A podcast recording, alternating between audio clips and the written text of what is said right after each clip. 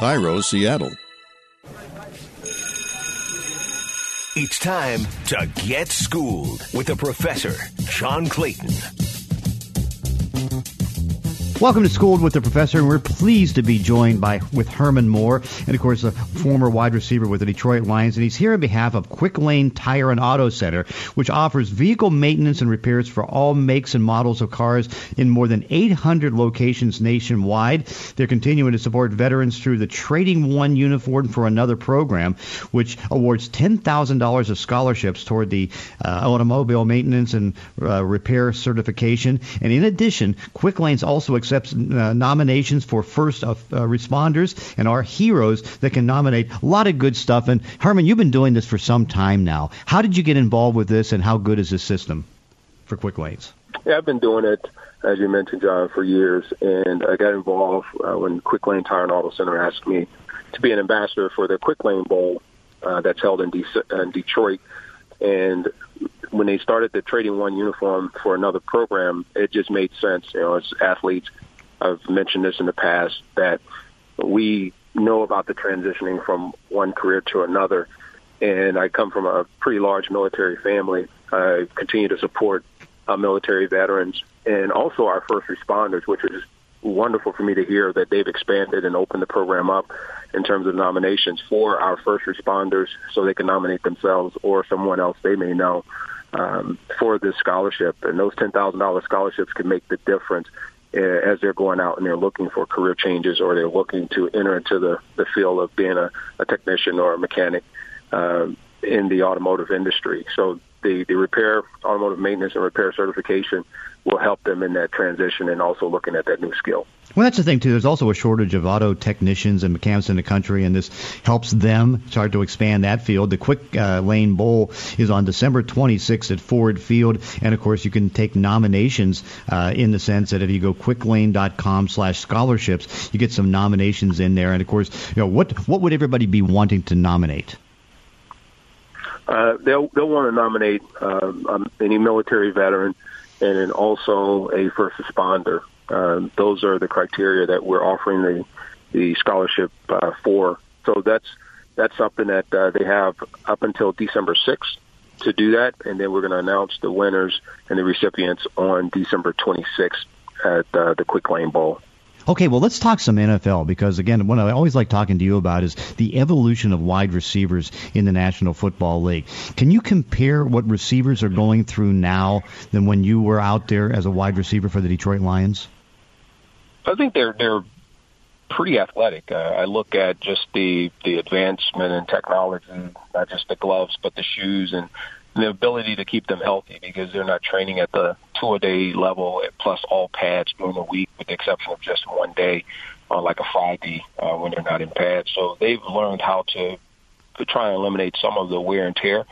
Uh, and also the ability for a lot of these players to now train all year round. For, for us, when we came through, you had seasonal parts of the year where you had to train and then you'd kind of fall out of shape and then you get back in shape. Uh, so the ability to be able to, to really hone in on their craft, ability and having the technology uh, technology tools and uh, access to digital uh, video and things of that nature, and, and being able to access that anywhere, uh, helps everything from the mental and the physical aspect of the game. I think the athletes are are pretty good, but uh, there's a uh, there's not as much attention to detail, in my opinion, in terms of whether it's catching and tucking the ball. And you look at it, the number of fumbles and stuff like that it's a lot of it is just the, the small basic details that get missed that take them, in my opinion, from being good to great.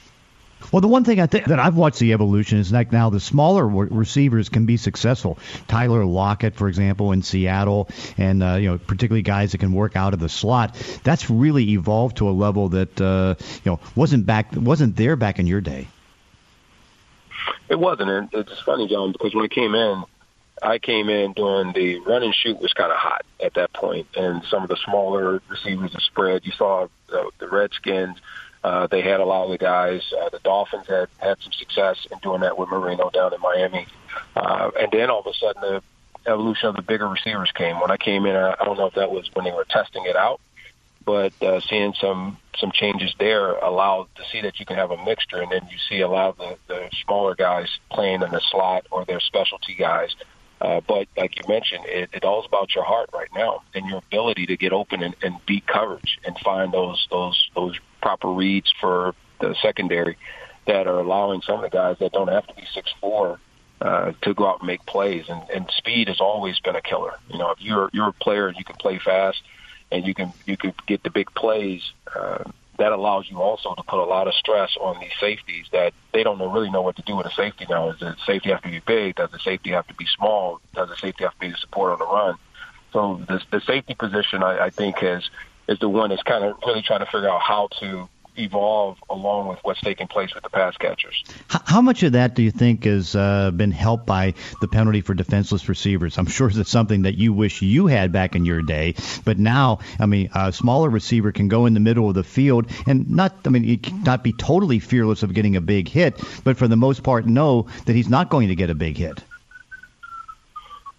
It has definitely changed the mentality. It's changed the way in which they will perceived going over the middle. The middle used to be just uh, an area that you did not go into, and you would typically send your tight end or bigger receiver in there to to offset the impact of the collisions that would take place.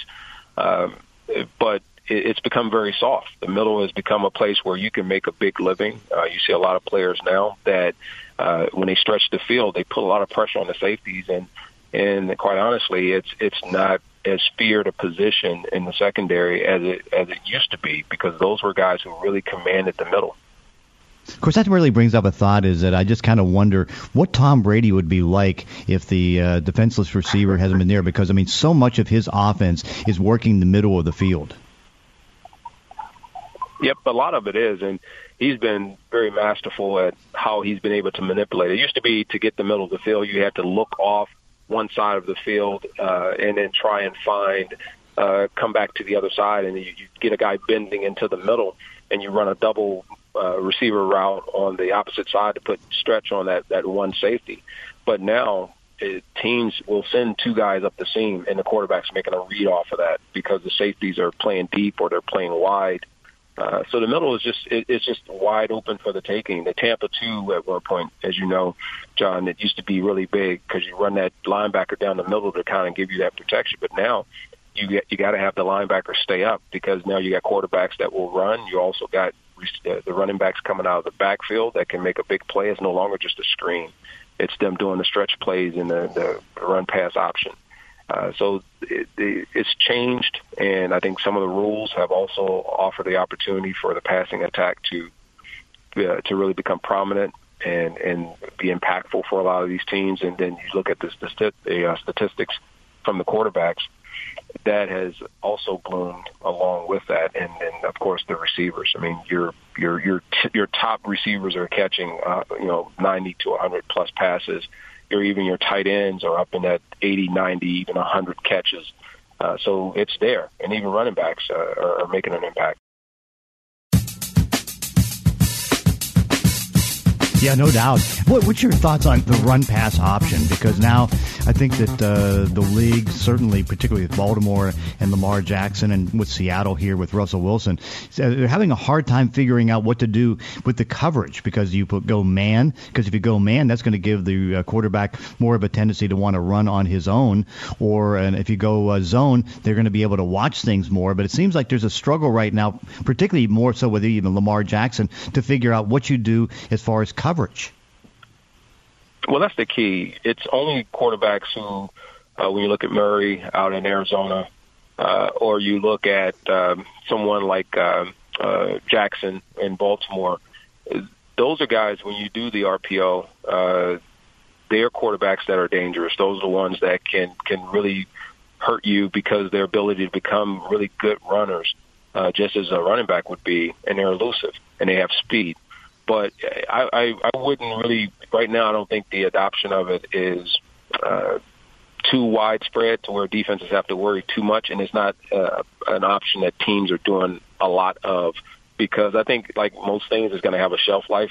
Um, no matter how much they're trying to implement it now, I know it's done a lot in, on the collegiate level, so they're trying to kind of bring it in and migrate it into the the NFL right now. But uh, we, we see those cycles where these systems change, the, the type of styles that they run will change. Uh, if I were, were looking at them, you know, man is probably your best way to do it. You assign someone to to those those individuals that are part of that key. Um, but it, like you said, it exposes you in the secondary uh, to some of the plays over the top. No, no question. I'm, I'm glad you brought up the run and shoot because how much when you watch Arizona's offense does it remind you the air raid remind you of the the run and shoot in the sense that uh, you know your best receivers theoretically are in the slot. Uh, you um, go 20 to 20 and you're great. May struggle in the red zone, but is there a parallel with the air raid that Arizona runs to what you had in the run and shoot? It, it, there are some similarities, uh, being that you, you really look to have those quick hits. You look to get the ball out. The quarterback is actually moving with the ball when he throws versus just dropping back or being in a, a shotgun formation. And it puts a little pressure on the, the, the defense because how long do you stay on coverage when the receiver runs a quick route versus coming off of him because the quarterback may keep it or uh, there's a secondary really quick hit that's coming behind you. Uh, I think it's a it's a good system if you have the right personnel to do it. But the downside to it is if you're you're not balanced and you're you don't have a focused running game, you become very one dimensional. So you got to be very good at execution. And yeah. if you're not doing that on a consistent level, it, it, it, it can kill your offense. Because you're so attached as a great former player of the uh, Detroit Lions, how sorry do you feel for Matthew Stafford? Because here's a quarterback that uh, probably doesn't get his respect. I know right now he's on pace to maybe throw for 5,000 yards. Unfortunately, the team, you know, is not winning. He's not won a playoff game. How how do you feel for Matthew?